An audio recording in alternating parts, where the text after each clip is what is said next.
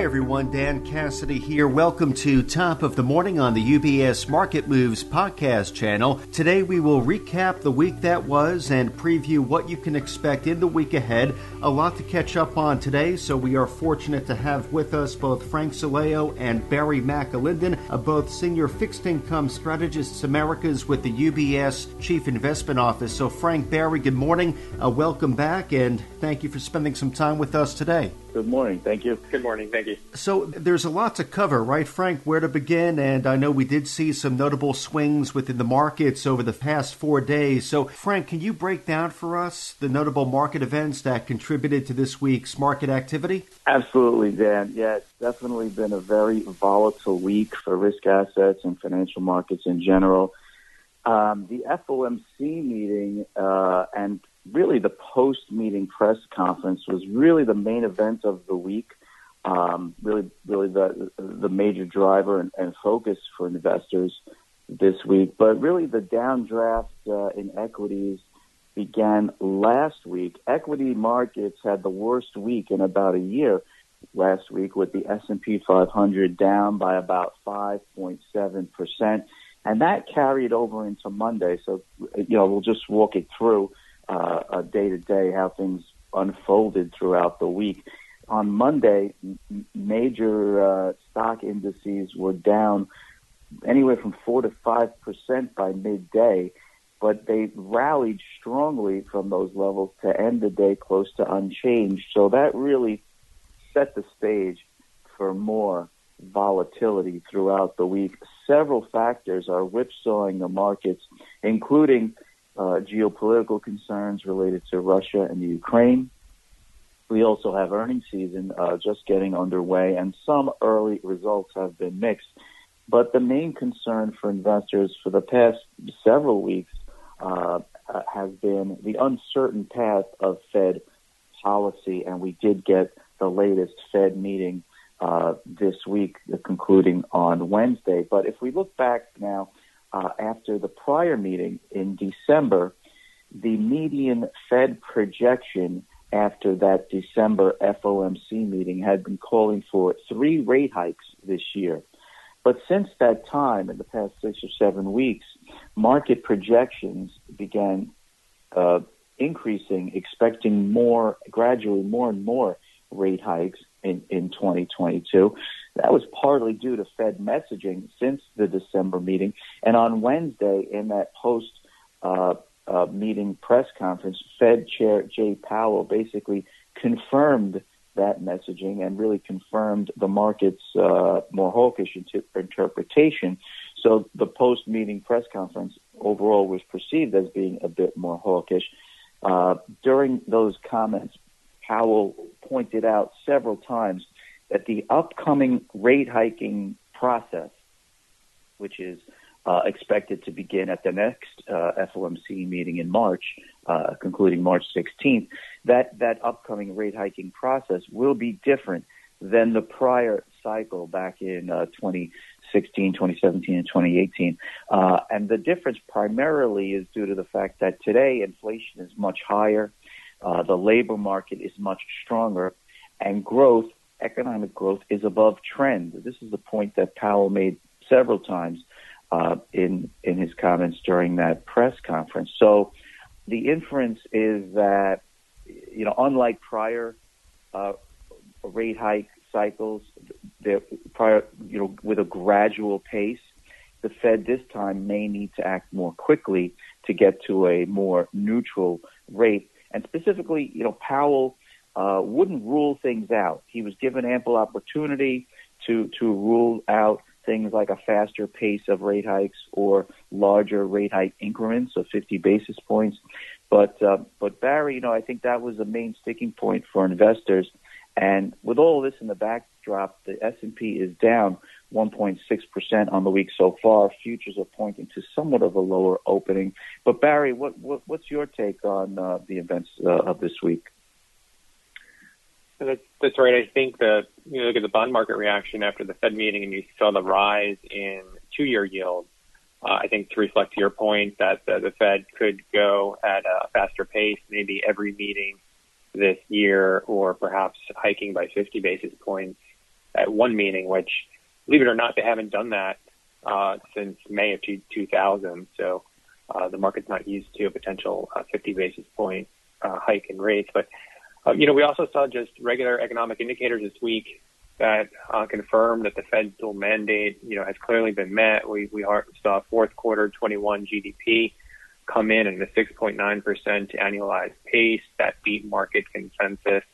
Um, as as uh, the full year of 2021 GDP uh, coming in at 5.7 percent, you know, the highest since 1984.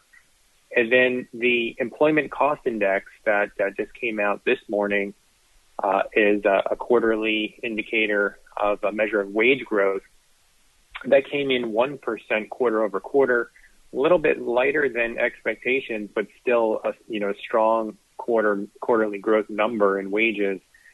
You know, remember the last release uh, where the employment cost index was up 1.3 percent. Uh, that was that was much higher than anything seen, you know, since the global financial crisis. So it's clear that the the data confirms, you know, that the hawkish language, uh, Frank, as you mentioned, from this week's FOMC meeting. Well, Barry Frank, thank you for taking us day by day through what was an eventful week. So I know we're beginning to turn the page on January. It is a month I'm sure many investors are eager to put behind them, though th- there's been a lot of focus on equity markets making headlines. Barry, how have fixed income markets been performing generally speaking? And then I'm curious, Barry, I know you'll start off and we'll hear from Frank, but want to hear about how the areas that each of you focus on specifically within fixed income have fared over the past few weeks? Yeah, so fixed income markets, uh, and I would make a distinction between the impact from rising interest rates versus uh, the credit component. Credit components held in quite well, stronger than you might expect given the volatility that we're seeing in, in other asset classes. But certainly given the, the sharp movement in interest rates, it's, it's not been good for fixed income, traditional fixed income sectors for their total return. So, for example, investment grade corporate bonds are down 3% uh, month to date. Even high yield bonds are down 2.4%. So traditional fixed income is clearly, you know, being impacted by the move in, in treasury yields. The exception are the floating rate areas within fixed income. So senior loans or leverage loans, they're actually slightly modestly positive on the month. And that shows you where loans are a little bit more credit sensitive because uh, they're comprised of companies with below investment grade ratings. So the market isn't too concerned about credit risk, uh, which uh, you know we agree with. You look at the, the fundamental backdrop for uh, credit issuers still looks quite strong, and that's the trend you know we think will persist uh, throughout the year, where you're still going to get these headwinds with Treasury yields likely to be biased higher whereas uh, you know the, the, fundamentals are intact. You know, credit spreads they, they represent the risk premium that you get for uh, buying you know a corporate security over a government security. I do you think that they are biased higher as well. Um, just you know as we get closer to um, the, the lengthening you know of this economic cycle, you know I think there's a higher risk premium that will likely be built into credit spreads. Um, you know, as, as well as the fact that credit spreads really, you know, have been resilient this week, uh, maybe again more so than we would might expect. So there might be a little bit of a catch-up move to be had. So, you know, both from the spread component point of view as well as the, the Treasury benchmark rates, we don't think they're going to work in investors' favor. Uh, it's going to no doubt be a challenging year again for these traditional, the traditional fixed income sectors. Um, on the flip side, I think it does reset certainly, you know, yield levels to more appealing areas, you know, once we get through this, this, you know, realignment in yield. And uh, particularly like on the short end of the, the fixed income uh, maturity curves. So for example, let's say an investment grade corporate bonds where the one to three year segment, we're seeing yields now approaching 2%.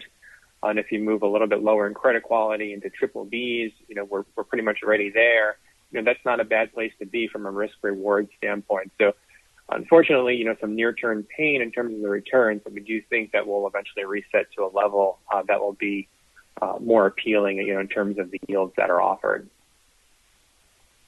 Yeah, and from from my standpoint in preferreds, you know, much of the same. Just to echo uh, what, what Barry had said. It, it, it, has been already a difficult start to the year for preferreds.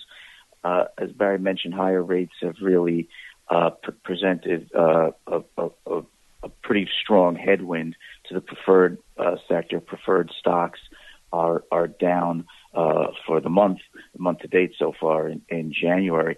But we're also seeing some widening in spreads, those cre- credit premiums that uh, uh, or yield premiums that that uh, Barry highlighted as well for for credit product. And so overall, with that combination of higher rates, wider spreads, we're seeing preferred yields push higher and, and overall creating headwinds. To a certain extent, this is really a continuation of some of the trends that we saw beginning in the second half of last year. Um, $25 par preferreds, these tend to have fixed rate coupons or coupons that we, we say are fixed for life. And in the second half of the year, $25 par preferreds had some lackluster performance in the second half of 2021, returning just 0.3%. In 2021 overall, preferreds returned 3.5%, but again, most of those gains came in the first half of the year. So we did see performance suffer in the second half, and with those headwinds strengthening uh, in January, higher rates and somewhat wider spreads, uh, preferred returns have suffered even more in January. Uh, month to date, $25 par preferreds are down just around 4%. Um, I would point out that variable rate structures have held in a bit better. They're down as well, but not to the same degree as those fixed rate preferreds. Uh, so it has been a difficult month. I think conditions will remain challenging, as Barry said, uh, over the next several uh, uh, months and quarters, uh, given the uncertain backdrop. Uh, but during these times of volatility, you could you could also find pockets of opportunity. For example, yes, yesterday in the preferred market, it was a really rough day. Uh, I did notice that there was some outflows out of the major um, ETFs focusing on preferreds, that could have contributed some technical pressure, and at times this could create pockets of opportunity. Um, but but overall, uh, for the market in general, yield premiums began the year towards the lower end of the historic range. So, uh, given the more challenging risk backdrop with treasury rates biased higher, uncertainty around monetary policy and inflation and growth, um, you know, we could see uh, once we get to when when we look back on 2022 returns a year from now, we could see Dan, we could see preferreds posting just marginal gains or possibly possibly even marginal losses. But again, it's going to be a challenging year for all of fixed income as Barry just mentioned. Frank Barry, thank you for your respective performance recaps as we're getting ready to close the chapter on January. So, given what we've witnessed unfold over the past few weeks, the kind of start we've gotten off to, there's a lot of intrigue as to whether investment outlooks have had to be rethought as a result. So, Frank, can you bring us up to speed on CIO's overall market outlook and on a more near term basis, what will be taking place next week that you'll be keeping an eye on? Sure. I mean, I think that the key takeaway here is the Fed has demonstrated uh, over the past several years uh, that it will be very pragmatic in in normalizing uh, interest rates. It will be uh, the Fed will be data dependent and responsive. Uh, it, it's not, you know, Jay Powell learned from from the uh, uh, a, a, comment that he made in December of 2018 when he described the uh, quantitative tightening cycle at that time is on autopilot. That's not the message they want to convey to the market. Uh, they want to convey uh, a Fed that's responsive, that's data dependent. And in the months and quarters ahead, they're going to be getting more and more data points with respect to inflation uh, that will guide uh, further policy. But even as the Fed begins raising rates, it's for, we think there's still further upside in equities, supported by strong economic growth. Uh, as Barry mentioned, we just got the, the fourth quarter GDP number, which was historically high, 6.9% fourth quarter. Um, and that just demonstrates the fact that the economy no longer needs emergency liquidity. Uh, and then on the labor side, Powell described the labor market as tremendously strong. So, you know, at CIO, we do think uh, we could see four rate hikes this year, and that will be enough to contain inflation uh, to a more sustainable uh, level. It'll put inflation back into what I call the safe zone, but it'll also continue to allow equities to rally. And we expect uh, the S&P 500 to finish the year at about 5,100. So um, we do think that even with uh, Fed normalization of monetary policy, equities can continue to do well. And just in terms of before I turn it over to Barry for his thoughts, in terms of what we're going to be watching next week, um, the closely watched ISM Purchasing Managers Index will be released next week. We'll get the Manufacturing Index on Tuesday, services on Wednesday. These are important indicators of the state of economic growth as well as pricing trends. But the main event next week will be the jobs report on Friday. Uh, employment and wage growth are both expected to accelerate. And again, these are just uh, just an example of some of the signposts, uh, Barry, that uh, the Fed will be looking to as they craft uh, Fed policy in the quarters ahead. Thanks, Frank. Yeah, that was very comprehensive. Um, maybe the only other thing I'd add is just earnings season continues, and we do get uh, reports from about 111 companies in the S&P 500 next week, uh, including many in both the, the healthcare as well as the industrial sector. So the, there'll be uh, plenty of uh, corporate level uh, news reports uh, coming out next week to keep an eye on, particularly as, as it relates to the impact from, from Omicron as well as uh, you know what companies are seeing uh, as far as inflationary impacts, you know, from some supply chains, margins, their guidance. So there's a lot of moving parts that are being digested uh, when it comes to earnings season. Well, Barry and Frank, thank you very much as we're heading into the weekend to reflect. Very helpful insights you provided us to help us do so and understand how the markets behaved over the past few days. Helpful to hear about CIO's market outlook as well and some near term points of interest for the week ahead. So, Barry, Frank, wish you both a nice weekend and thank you for dropping by top of the morning. Appreciate it. Thanks, Dan. Have a great weekend, everybody. And again, today we've been joined by Frank Sileo and Barry McAlinden, Senior Fixed Income Strategists Americas with the UBS Chief Investment Office. So, as a reminder to our clients and our listeners, the UBS Chief Investment Office does author a variety of publications and blogs that touch on timely market developments, asset classes, and portfolio allocation. These resources can, of course, be located up on ubs.com forward slash CIO. Top of the Morning is part of the UBS Market Moves podcast channel, which is available where podcasts are found, including on Apple Podcasts, Spotify, TuneIn, Stitcher, and Pandora.